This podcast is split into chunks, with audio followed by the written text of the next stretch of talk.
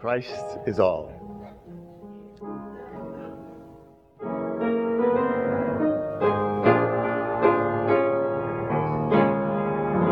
Song like this. See, I don't possess houses nor land, fine clothes nor jewelry sorrows and cares in this whole world my lot seems to be. But i have christ oh, who paid the price way back on calvary. For christ is all is all and all this world to me. Christ is all. He is everything to me. Christ is all. For he rules the land and sea. Christ is all. Christ is all. Without him, nothing could be. Christ is all, is all and all this world are some folk who look and long for this world's riches. There are some folk who look for power, position too. But I have Christ all in my life, and this makes me happy. For Christ is all, is all and all this world to me. Christ is all, He is everything to me. Christ is all. He rules the land and sea. Christ is all.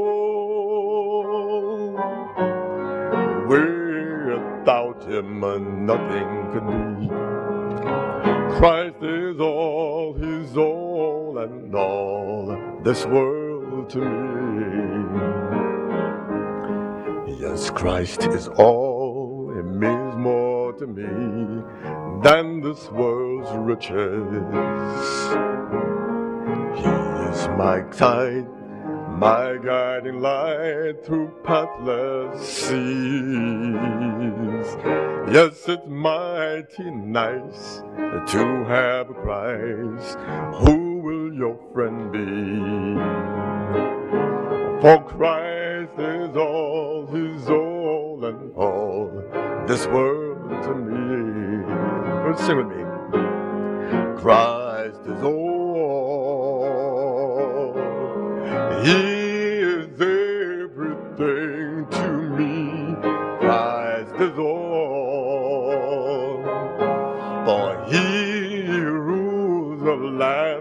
Sea. Christ is all. Christ is all.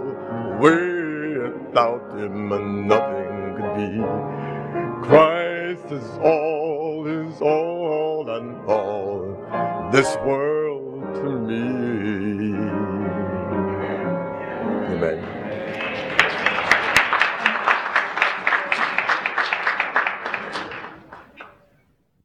We transition into the radio phase of our program, we want to welcome our KKVV listening audience from the Abundant Life Seventh day Adventist Church, located at 1720 North J Street, Las Vegas, Nevada.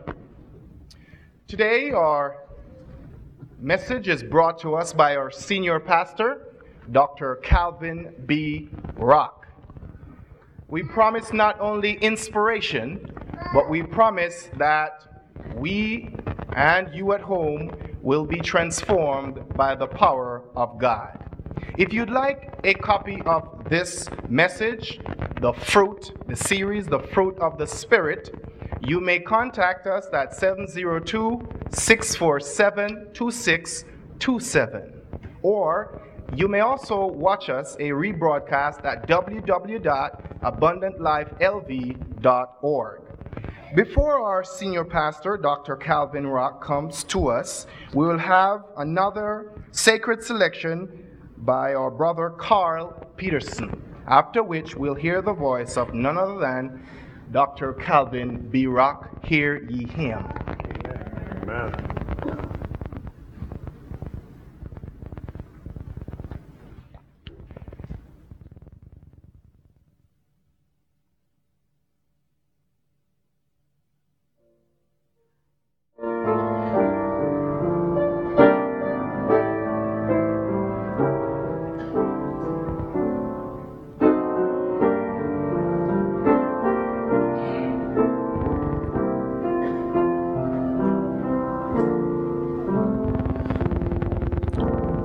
Savior is waiting to enter your heart. Why don't you let him come in?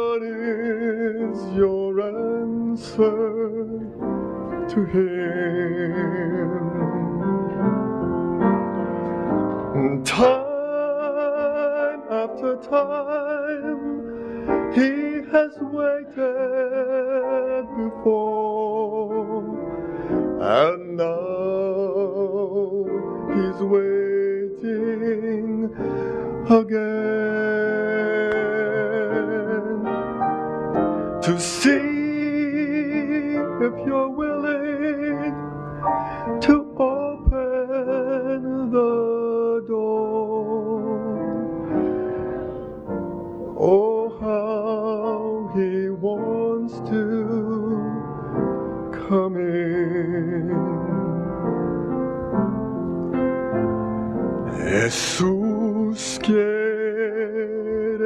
entrar hoy en tu corazón. Porque resistes su amor.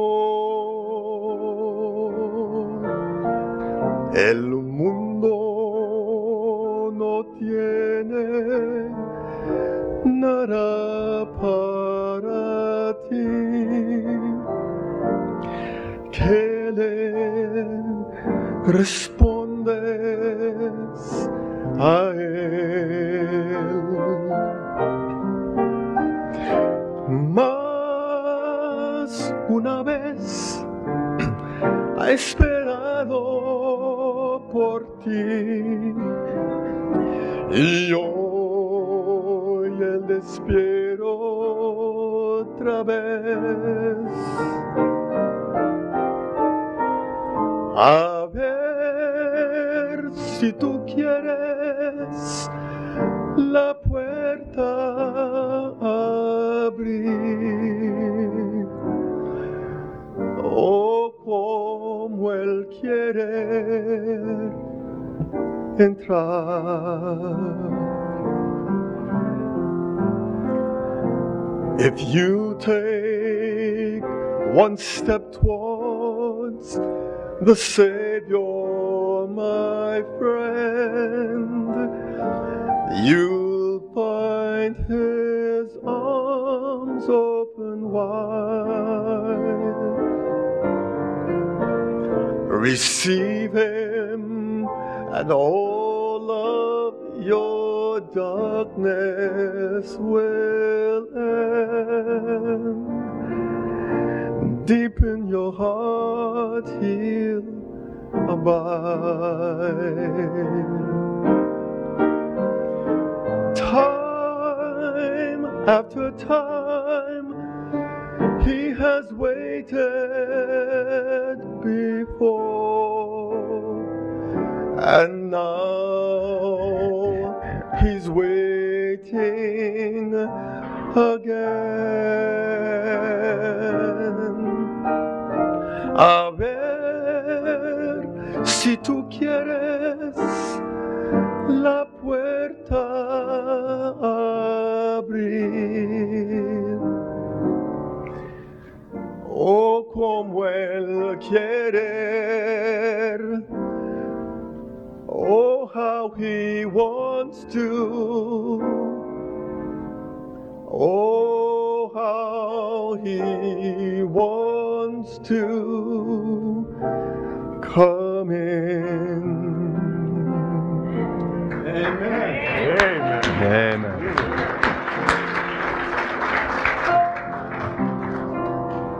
Thank you, Dr. Peterson. Shall we pray? Father in heaven, we open our hearts to you now.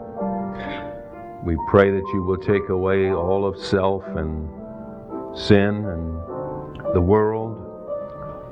And may the lesson of the hour penetrate our hearts and minds and find a resting place in our souls.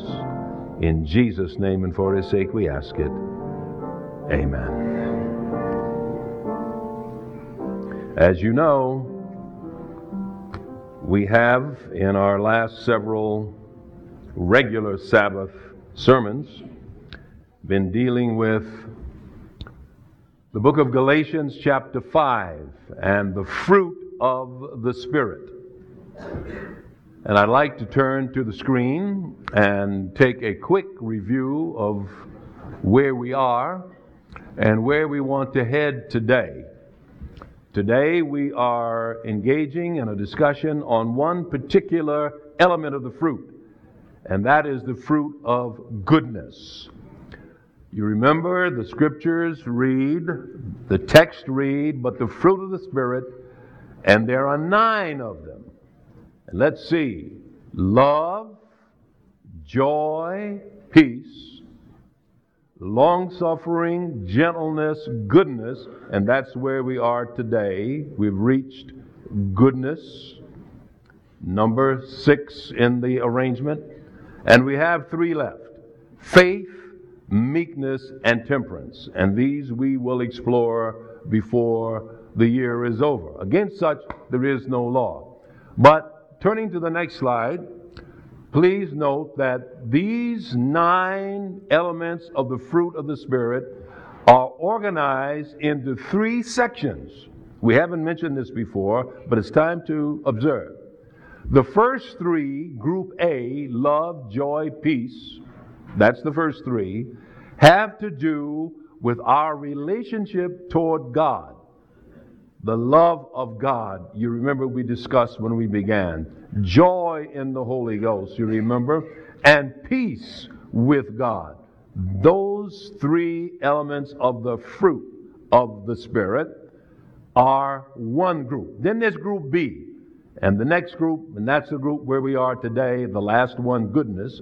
This group, long suffering, gentleness, and goodness, has to do with our relationship to each other.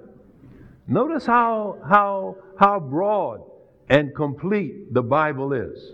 Nine elements to the fruit of the Spirit. The first three reference our relationship with God. The three that we are now ending represent our relationship with each other.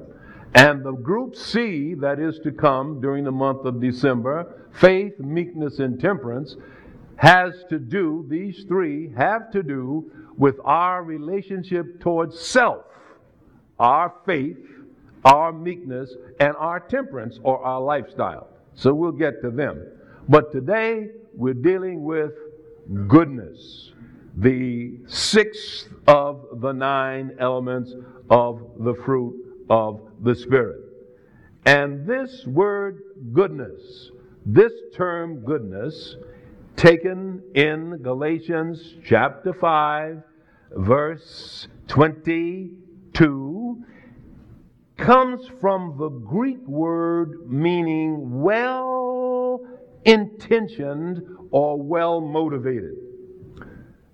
And when the Bible says that the Holy Spirit develops within the child of God goodness, what it's really saying more than anything else is that the Holy Spirit, in addition to love and joy and peace and long suffering and gentleness, brings to the child of God the gift of kindness toward each other and the spirit of good intentions toward other people.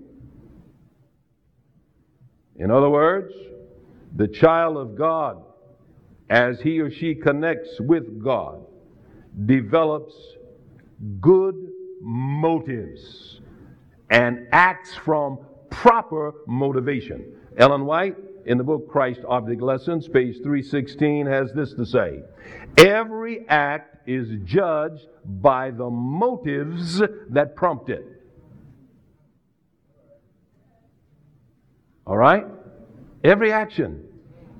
God judges by your motive, my motive. Only that which is in accord with the principles of God's law will stand in the judgment.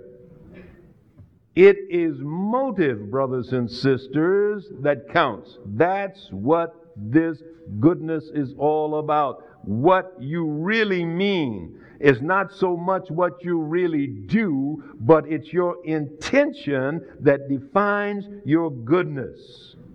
Good intentions, properly carried out toward others, is what this goodness is all about. All of which reminds us that there are certain cautions here to be kept in mind. One caution is this good intentions not carried out don't count. You can have all the good intentions and all the good motivations of the world, but if you don't act on them, they don't count. In fact, I remember years ago a poem that I've always tried to keep in mind, and I haven't been perfect in, in, in living it out, but may I read it to you? I, I think it explains the point. The title of the poem is Tomorrow by Edgar Guest. Some of you know it. It goes like this He was going to be all that mortal should be tomorrow. No one should be kinder or braver than he tomorrow. A friend who was troubled and weary, he knew, who'd be glad of a lift and who needed it too. On him he would call to see what he could do tomorrow. Each morning he stacked up the letters he'd write tomorrow and thought of the people he'd fill with delight tomorrow. It was too bad indeed he was busy today and hadn't a minute to stop on his way. More time he would have to give others, he'd say, tomorrow. The greatest of workers this man would have been tomorrow. The world would have known him had he ever been seen tomorrow. But the fact is, he died and faded from view, and all he had left when living was through was a mountain of things he intended to do tomorrow. Good intentions, unfulfilled, don't count. Number two, since each person's motivation is a result of their personality and experience, we should closely examine ours and leave other people's motivation to God.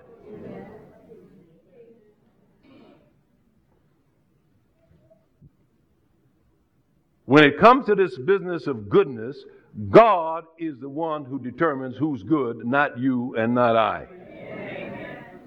And God sees the heart, we see the exterior, and we never know what's on the inside of others, and we should never be judgmental about somebody else's motivation.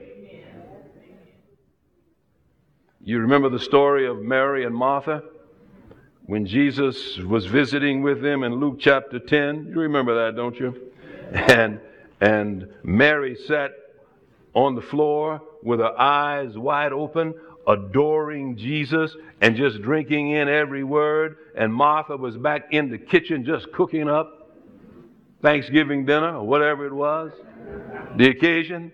When she was back there peeling onions and stirring the soup and baking the bread and going through all the pumpkin pie, trying to get ready for Jesus, and there was her sister Mary sitting down with her mouth open, just adoring this, this wonderful Jesus. And you know what happened, don't you?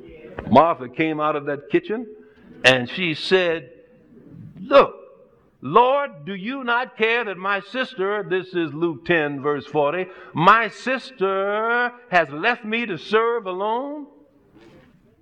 Tell her to come back here and help me. Jesus said in verse 41 Martha, Martha, you are troubled about many things, but one thing is needed, and Mary has chosen the good part. Now, who was right, Mary or Martha? Martha had her motivation, Mary had her motivation. And Jesus was telling Martha, Don't you jump on Mary. I'll take care of the judging as to whose motive is right in this matter. And you and I must be careful as we deal with goodness, our own and others, that we are not judgmental and we leave that, that judgment business to God. Number three, good intentions or motivations coupled with bad information is extremely dangerous. So we just can't say good motivation is what we got to have. Good motivation must be acted upon with, with, with good information. If not, it is zeal, not according to knowledge, and that's gotten a lot of people in trouble. Some nurses have good motivation, but they've given overdoses that have killed people. And I've read of doctors with good motivation who cut off the wrong arm. You ever read about that? Cut off the wrong leg, the wrong foot. Good motivation without specific information is very, very dangerous. Parents have often good motivation, but they're too loose on their children. They want the children to, love them. They, they, they, they, want their children to be happy, good motivation, but they're not directed by good instruction. Some parents love their children, but they are too strict, too tight. Good intentions are not enough. Good motivation must be accompanied by good direction and good information. Number four, every good sounding idea is not supported by good intention. We cannot judge others' motivations. We can't see in people's hearts. But we are told to try the spirits. Satan uses good ideas to cover bad motivation. That's what he did with Eve. He presented her what sounded like a good idea. You'll have your uh, more information. You're beautiful, and just listen to me, and and you'll be able to see. And and it, it sounded like a good idea, but it came from a horrible, horrible, horrible motivation. The same is in the book of Luke. It's recorded of a situation in Luke chapter 7 verse 37, when Jesus had his feet washed with the hair of Mary, you remember Mary, who was so thankful for what Jesus had done for her. And behold, verse 37 says, A woman in the city who was a sinner, when she knew that Jesus was at the table in the Pharisee's house, brought an alabaster flask of fragrant oil and stood at his feet behind him, weeping. And she began to wash his feet with her tears and wiped them with the hair of her head. And she kissed his feet and anointed them with fragrant oil. Now, when the Pharisee who had invited Jesus saw this, he spoke to himself, saying, He muttered out loud, This man, if he were a prophet, would know who and what manner of woman this is who is touching him, for she is a sinner. And Jesus said to him, Simon, I have something to say to you. So he said, Teacher, say it. And he went on to give the parable about the man who owed and the other person who owed and who owed the much the most. But Jesus was teaching then and is teaching now through experiences that we have as we interact with one another that every time somebody comes up with what sounds like a good idea and and Simon was was, was saying it's, it's, it's, why is she wasting all this money? Why, why is all this being wasted? Doesn't he know what kind of woman this is? He had a selfish motive which seems to back up a good sounding idea. And that was the problem with Judas. Judas said, I will force Jesus' hand. Sound like a good idea. He's here preaching and teaching, and we need him to make himself prominent we need him to deliver us from the Romans, and he keeps giving these parables and talking in symbols. I want to force his hand, so he arranged to betray him. And down in his heart, Judas thought that what he was doing would make Jesus come out and declare himself. Sounded like a good idea. But his motives were selfish, and his motives were, were personal he, he is the one who wanted to dictate affairs. He is the one who wanted to direct the orchestra of Jesus' life.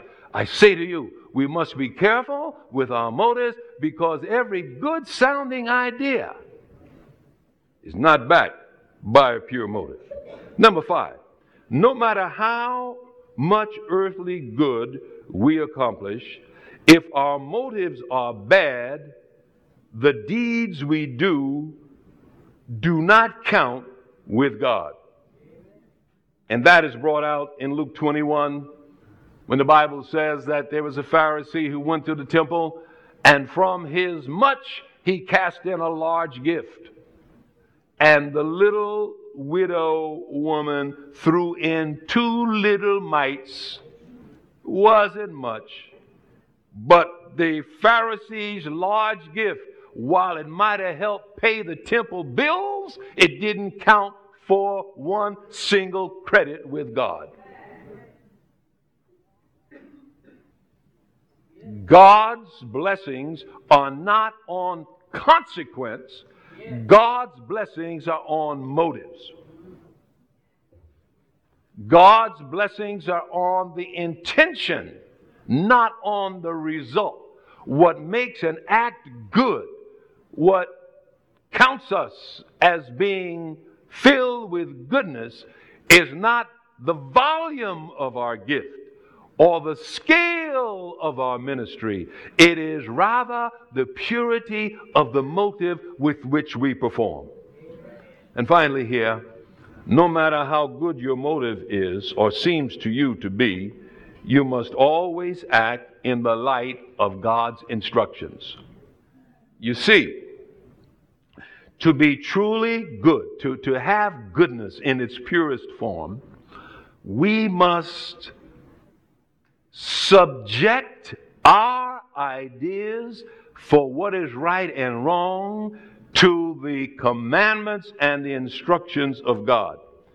2 Samuel chapter 6, verses 6 and 7, there was a man named Uzzah, and the Bible says that he was walking along, and the ark of God was being pulled by the oxen, and the oxen stumbled on some rocks or pebbles, and when the ark when the oxen stumbled, the ark tilted, and the ark was about to fall, and Uzzah put up his hand to keep the ark from falling. And you know what happened to him? He was struck dead.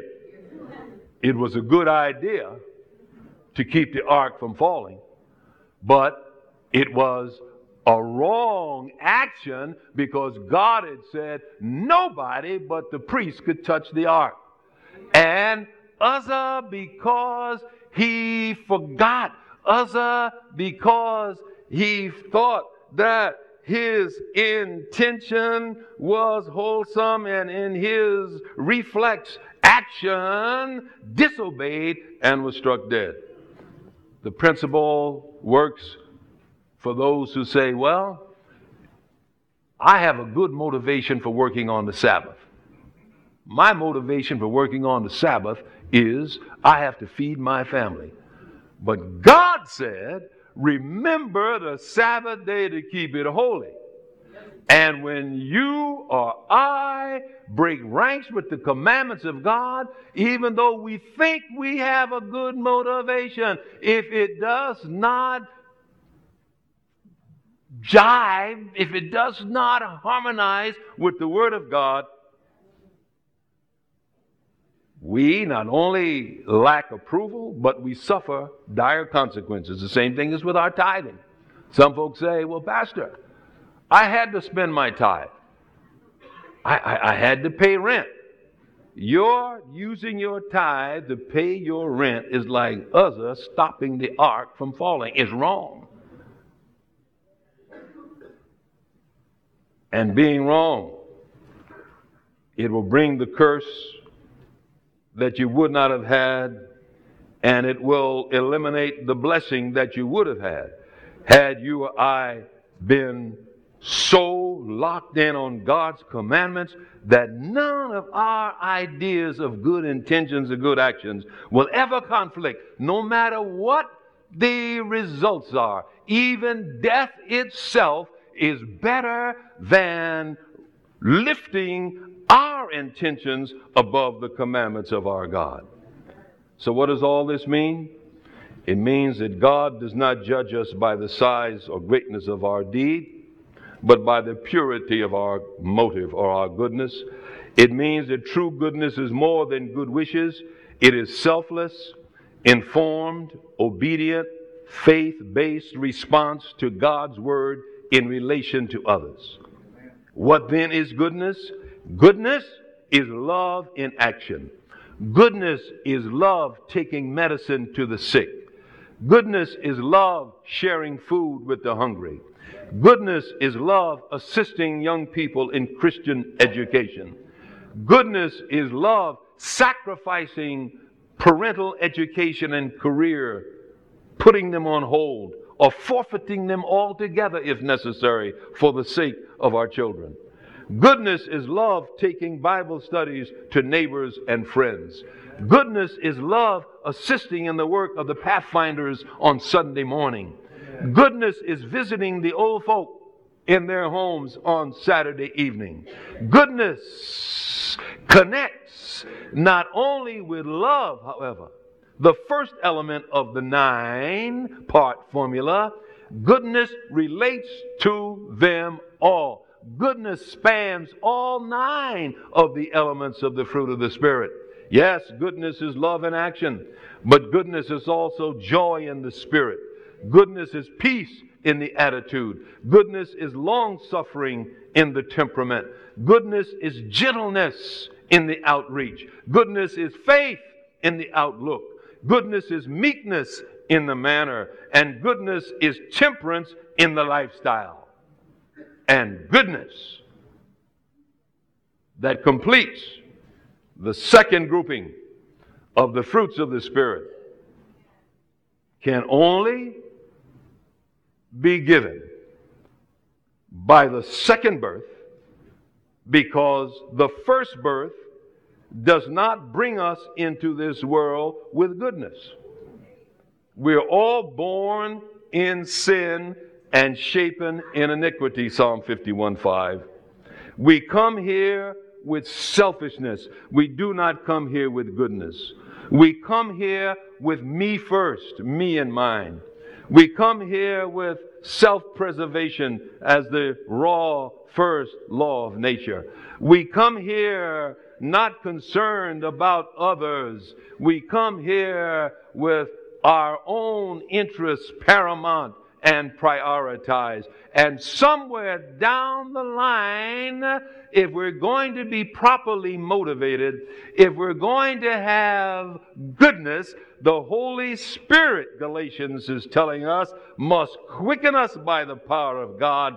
He must burn out our selfish impulses and supplant the evil with which we are born with the character and the nature and the likeness of Jesus Christ.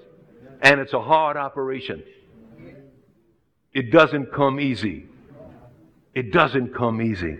We can fake it. We can walk around and act like it and put on our perfume and our powder and dress up with our fancy shirts and ties and shine our shoes and, and, and wash our cars and come to church and go to the communities and act like we are selfless and act like we prefer the other one's good to our own and pretend because people can't see inside of us how we really feel that we have this goodness. But only when the holy spirit works with us. And it's hard the Holy Spirit has to get rid of the greed. The Holy Spirit has to get rid of the selfishness. The Holy Spirit has to get rid of the hoarding. The Holy Spirit has to get rid of the me first part with which we are born and put in the likeness of Jesus our good and loyal, beautiful Savior to make us truly good and truly motivated to be kind and to be solicitous and to be selfless as it pertains to our family, our friends, and our neighbors. It takes the chisel of trial, it takes the fire of disappointment, it takes the scaffold of bitter experience. But when God is done, we come forth looking like Him. You can't get it in school. You can't get it in trigonometry. You can't get it in biology. You can't get it in sociology. You can't get it in history. You can't get it in chemistry. You can only get it when you stick your head in the Word of God. And when we read the Word of God, the same power that made the worlds, the same power that hung the stars and the moon in place, the same power that separated the heavens from the earth, that creative power works in our hearts and He melts our hard hearts and He makes us like Christ. And we selfish, egotistical, germ filled, people with hearts that are deceitful and desperately wicked, God changes us and He gives us goodness that makes us look and act like Jesus Christ.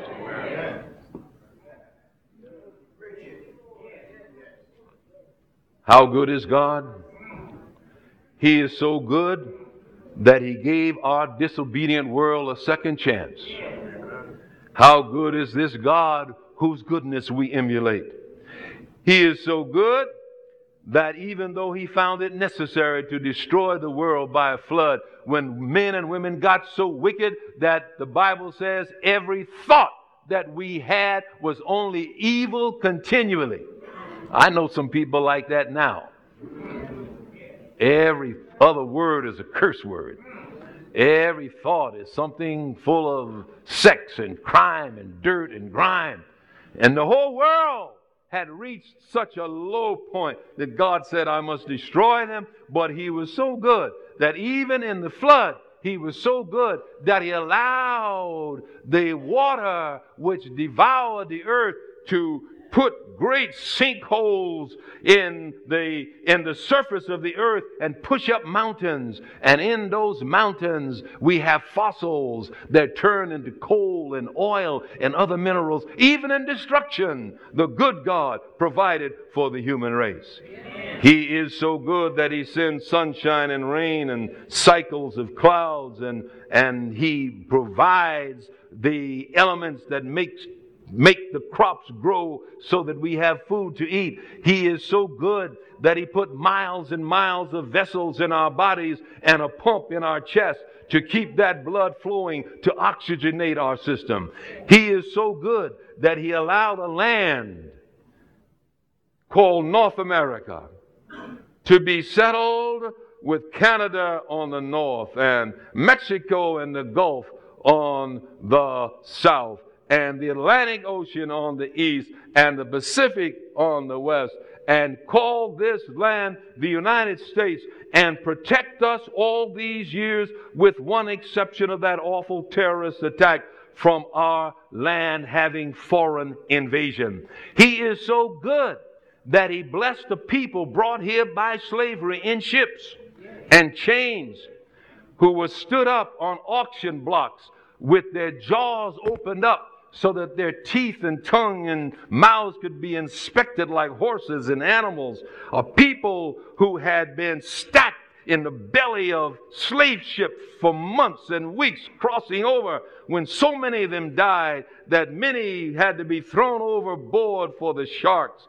He is so good that after barely 150 years past slavery and just 54 years past separate but equal, after all the lynchings and burnings and hangings and bombings, and after still this world and this country is filled with evil conservatives on television and radio who seek to make us less than human, God has raised up God has exalted an intelligent, sophisticated, clean cut black man with an intelligent, sophisticated, clean cut black wife who will be the 44th president and wife of the United States of America. God is good. But greatest of all, the evidence of God's goodness is not out there in the soil or in the society. The greatest evidence of His good is in our souls in what He's done for you and me. The greatest evidence that we have today is that we are alive and that we know Jesus. Why are we here? Why are we here? Why weren't you or I in that car that was parked at the stoplight a few months ago with this beautiful young woman just idling waiting for the red light when some drunken lout plowed into the back of her car and took away her life. Why wasn't that you? Why wasn't it me? Why weren't you and I in that car? How, how do we escape? How do we escape? The incident the other day, just last week, when this mother of several children is going through a green light and a 19 year old drunk plows into the side of her car and wipes out her life. Why are you still here? Why am I still here? Why are you or I not among those to whom the doctor has already said, when he opened us up and sewed us back, there's nothing else I can do? Why are we here? Who, what, what does God see in you? And what does God see in me? That's so good that He allows us to walk and talk when so many other thousands and millions in the world are suffering from starvation and sickness and dire circumstances. All I can say is, I don't know why God has spared me or why He allowed me to be born into an Adventist family or why He brought you in from wherever you are. All I can say is, God is good and all the time. And I can say it better than that God is very good and all the time. And that is His nature. That is the God that we serve. And I like the way David put it. He said in Psalm 27 13, I would have lost heart unless I had believed in the goodness of the Lord.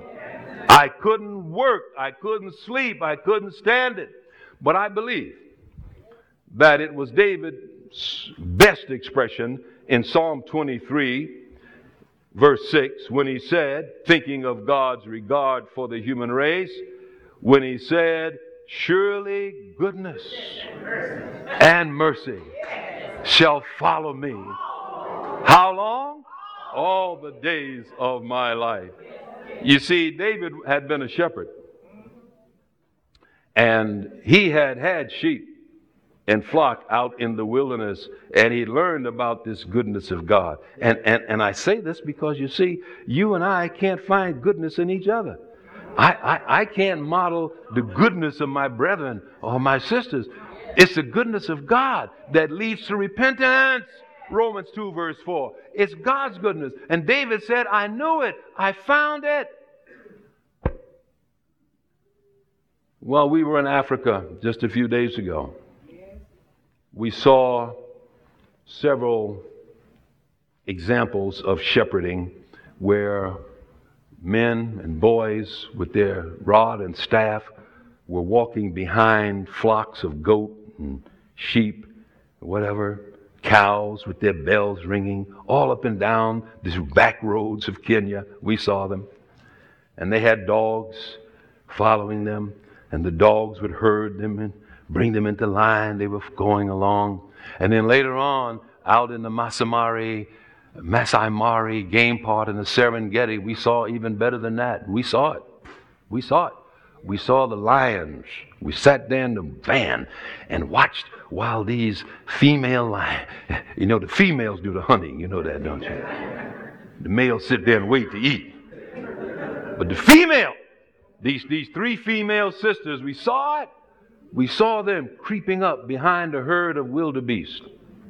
And we saw some lions go to one side, and then other lions in the middle, and other lion over here, way on the other flank. And we sat there and watched when all of a sudden one of the female lionesses took off like a bolt of lightning and ran way around behind the wildebeest, two or three hundred of them in a big pack, and began to scare them and herd them right where the other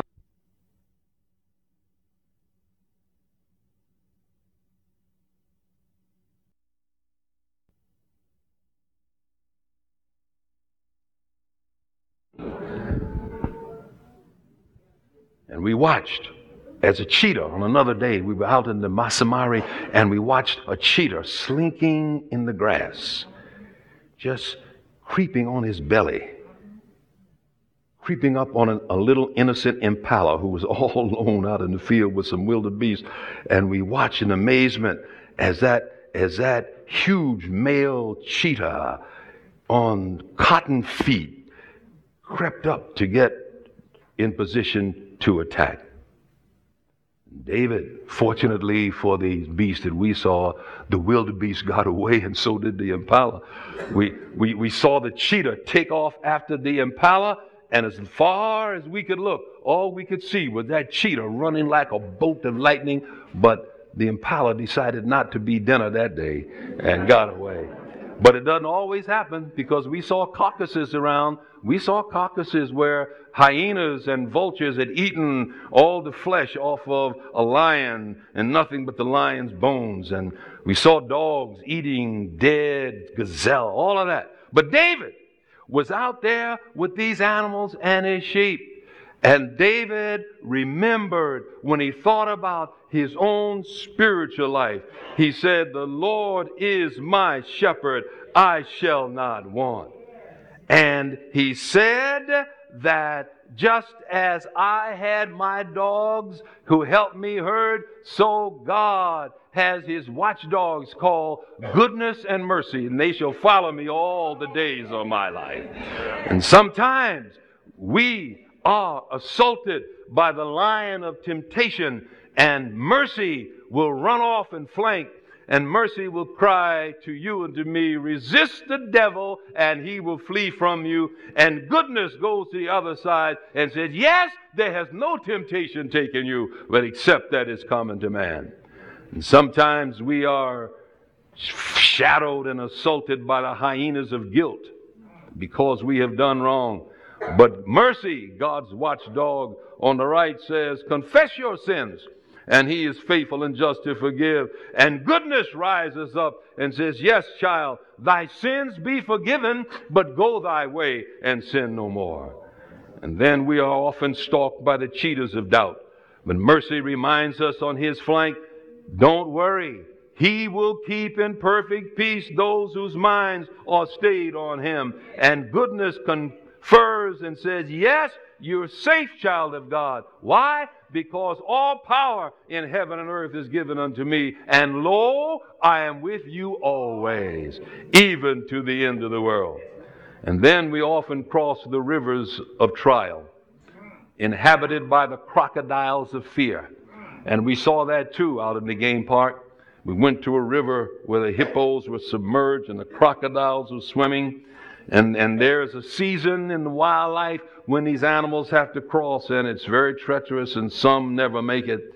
But when we come to the river of fear of failure and fear of people and fear of loneliness and fear of being lost, mercy, God's watchdog, herds us across and says, Fear not, little flock. It is your Father's good pleasure to take you to the other side, to the kingdom. And goodness affirms, when thou walkest through the fire, I will be with you, and the waters, they shall not overflow. I will be with you, God's goodness says, even in the final moments of life. When you walk through the valley of the shadow of death, fear not. You don't have to go alone. You may have to die, but you won't die alone. And remember, goodness says, I am he who was alive and was dead, and behold, I am alive forevermore. I am the good shepherd who laid down his life for his sheep. I am the shepherd whose goodness allowed him to be beaten and lacerated and bruised and mauled and slain and slaughtered on your behalf. And goodness and mercy are our protection, are our guides. And that is the kind of good God that we serve. That is the kind of good God whose goodness, when viewed, Paul says, leads us to repentance, leads us to proper intention and motivation as we work with each other so we don't judge each other so much or at all so that we give each other the benefit of the doubt. So that each day we pray for humility and selflessness and a willingness to sacrifice. But that's God. And that's God's goodness. My question for you in conclusion is how do you respond to God's promise to give to you the fruit of goodness?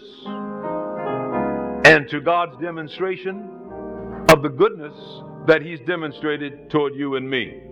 So I'm going to ask that you will stand when I come to your number. When I call your number, you just stand.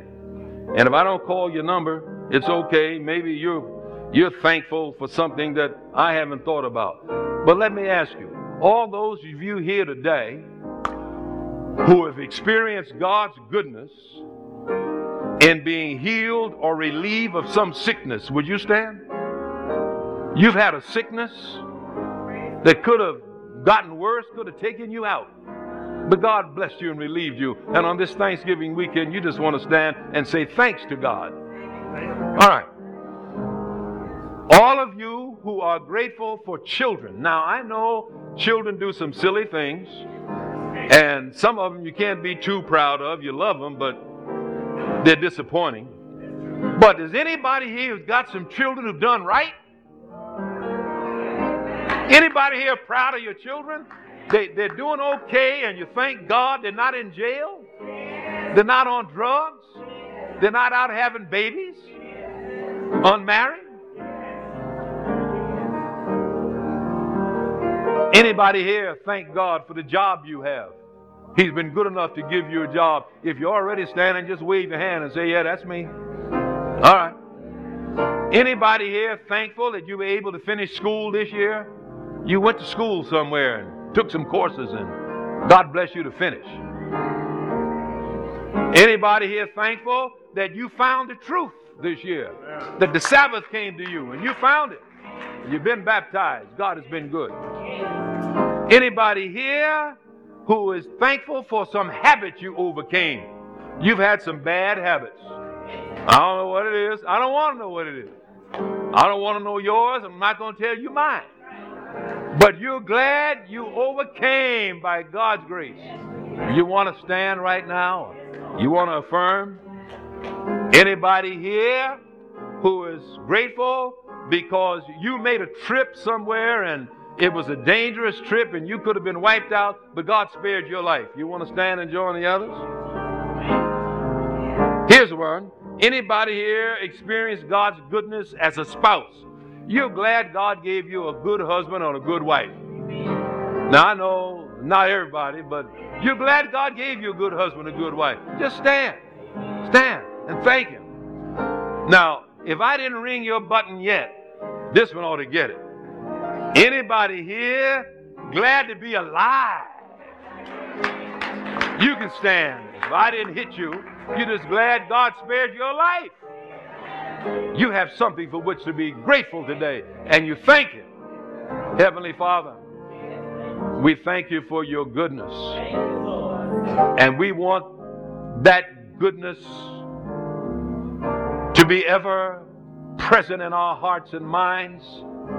For it is the goodness of God that leads to repentance. And as we think about how good you've been, we give you thanks today. We give you thanksgiving. We've had problems. We've had issues. We've had disappointments. But Lord, they are inconsequential compared to your great goodness. Your mercy endureth forever. Thank you, God. You didn't have to do it. You didn't have to send your son. He didn't have to die on the cross of Calvary. But through his goodness, we have the blood of forgiveness and the robe of righteousness. And we thank you. And while we're on our feet and your heads bowed and your eyes are closed, I want to speak to that man or woman or boy or girl who's here today who is not a member of the Seventh day Adventist Church. I'm going to tell you, I'm bold about this one. I'm bold about it. You need to belong to God's Sabbath keeping church. You need to stop working and, and, and playing around on the Sabbath. You need to keep all 10 of God's commandments. You may be a Christian already, but you need to take this higher step. Or maybe you've not been a good Christian and you need to come on in anyway. If you're in one of these categories, or you used to be a member of the church and you want to come back, just raise your hand right where you are.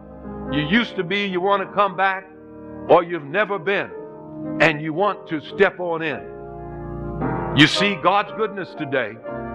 I invite you to express yourself by saying yes to Jesus and gratitude for his love.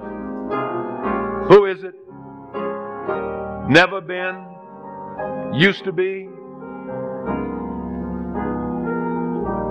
The doors of the church are open. Let's just sing just quietly as our heads about God. God is so good, so good. God is so good. God is so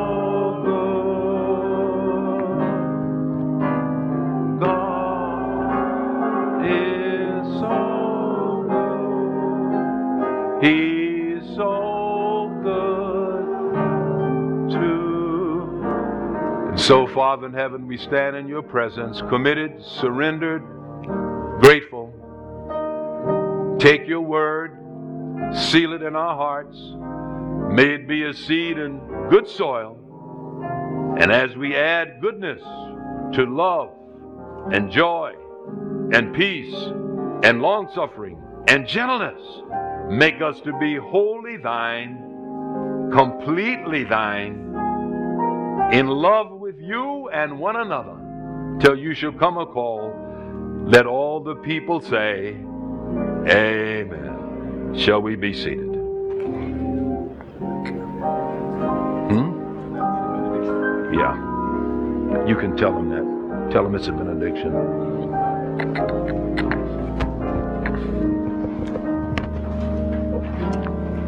Praise the Lord, church. Praise the Lord. Our last prayer would have been our benediction. At this time, I'd like to invite our visiting friends and those of our members who you have nowhere to partake of a fine lunch.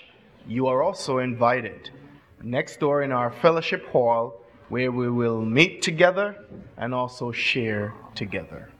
Thank you.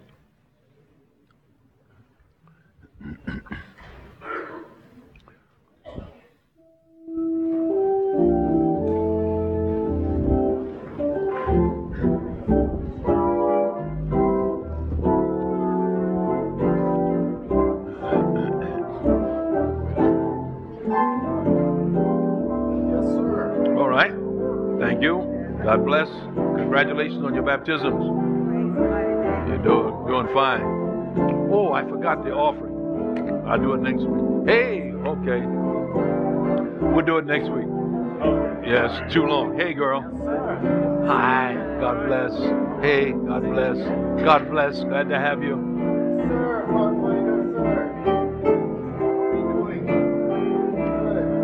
God bless you. Good to see you, Brother Building. All right. Sister Building, God bless you. Good to see you. Good to see you, Sister Harris. God bless. All right, big boy. Take care of yourself. All right. Bless you. Bless you. Okay. Hey, how are you? God bless you. Good to see you. Welcome.